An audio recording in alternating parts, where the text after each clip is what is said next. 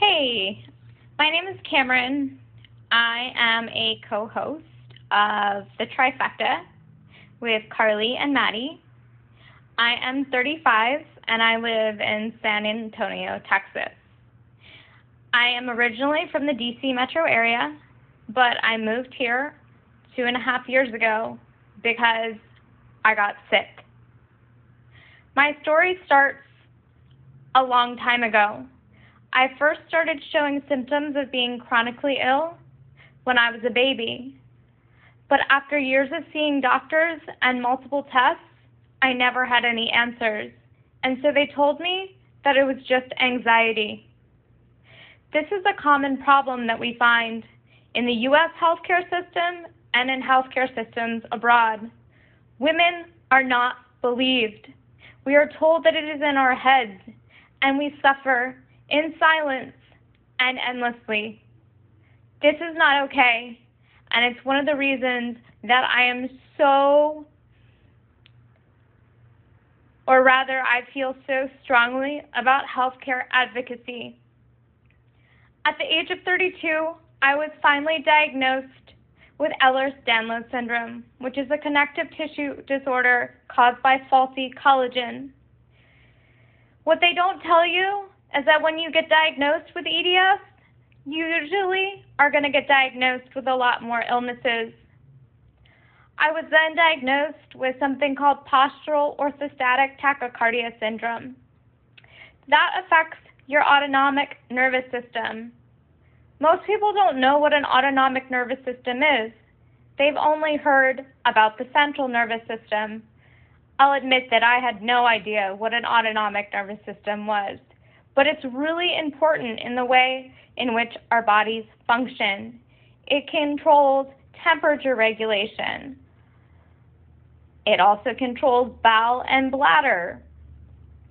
It controls the way in which we empty our stomachs. And there is a long list of involuntary functions that it controls. And truly, my cognitive dysfunction is so bad right now that I can't tell you all the other things that it does, but it is an incredibly debilitating illness, and it's something else that I have. I also have another condition called mast cell activation syndrome. This is where your body is hyper responsive and can go into anaphylaxis over anything. For me, my triggers are the act of digestion, heat, emotions, and I'm sure there's a few more that I'm forgetting. I also have a condition called gastroparesis. That is a partial paralysis of your stomach. I am fed through a tube in my intestines called a J tube. I also have severe acid reflux that is so bad that it inhibits my lung function. I have multiple issues with my spine and I have something called interstitial cystitis. Living with chronic illness has not been easy, but it's a part of my life, and I only have one life, so I'm going to live it to the best of my ability. In the past three years, I lost my job. I lost my friends. I lost my retirement and savings. And the saddest thing that has happened to me is that I lost my ability to take care of my own daughter.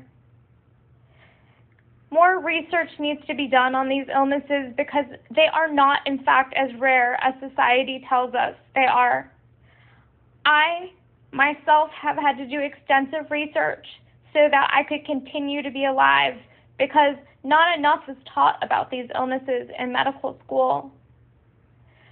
I always try to look at the silver lining in life because I've overcome a lot of adversity. And what I've found is that chronic illness taught me to slow down.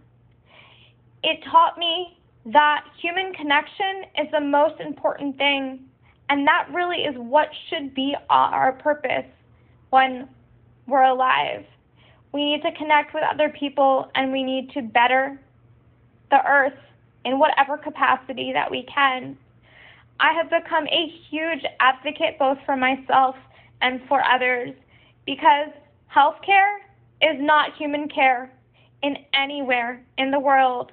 People are dying every day due to medical negligence. Our governments are leaving healthy people ignorant. They could become our allies and we could fight together because every human being deserves to be taken care of.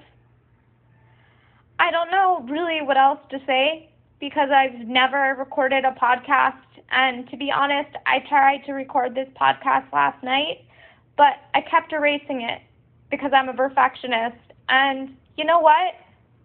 I need to let go of that because the goal of this podcast is to educate and to inspire and to advocate because all of us who are chronically ill and those of us that will become chronically ill in the future deserve so much better.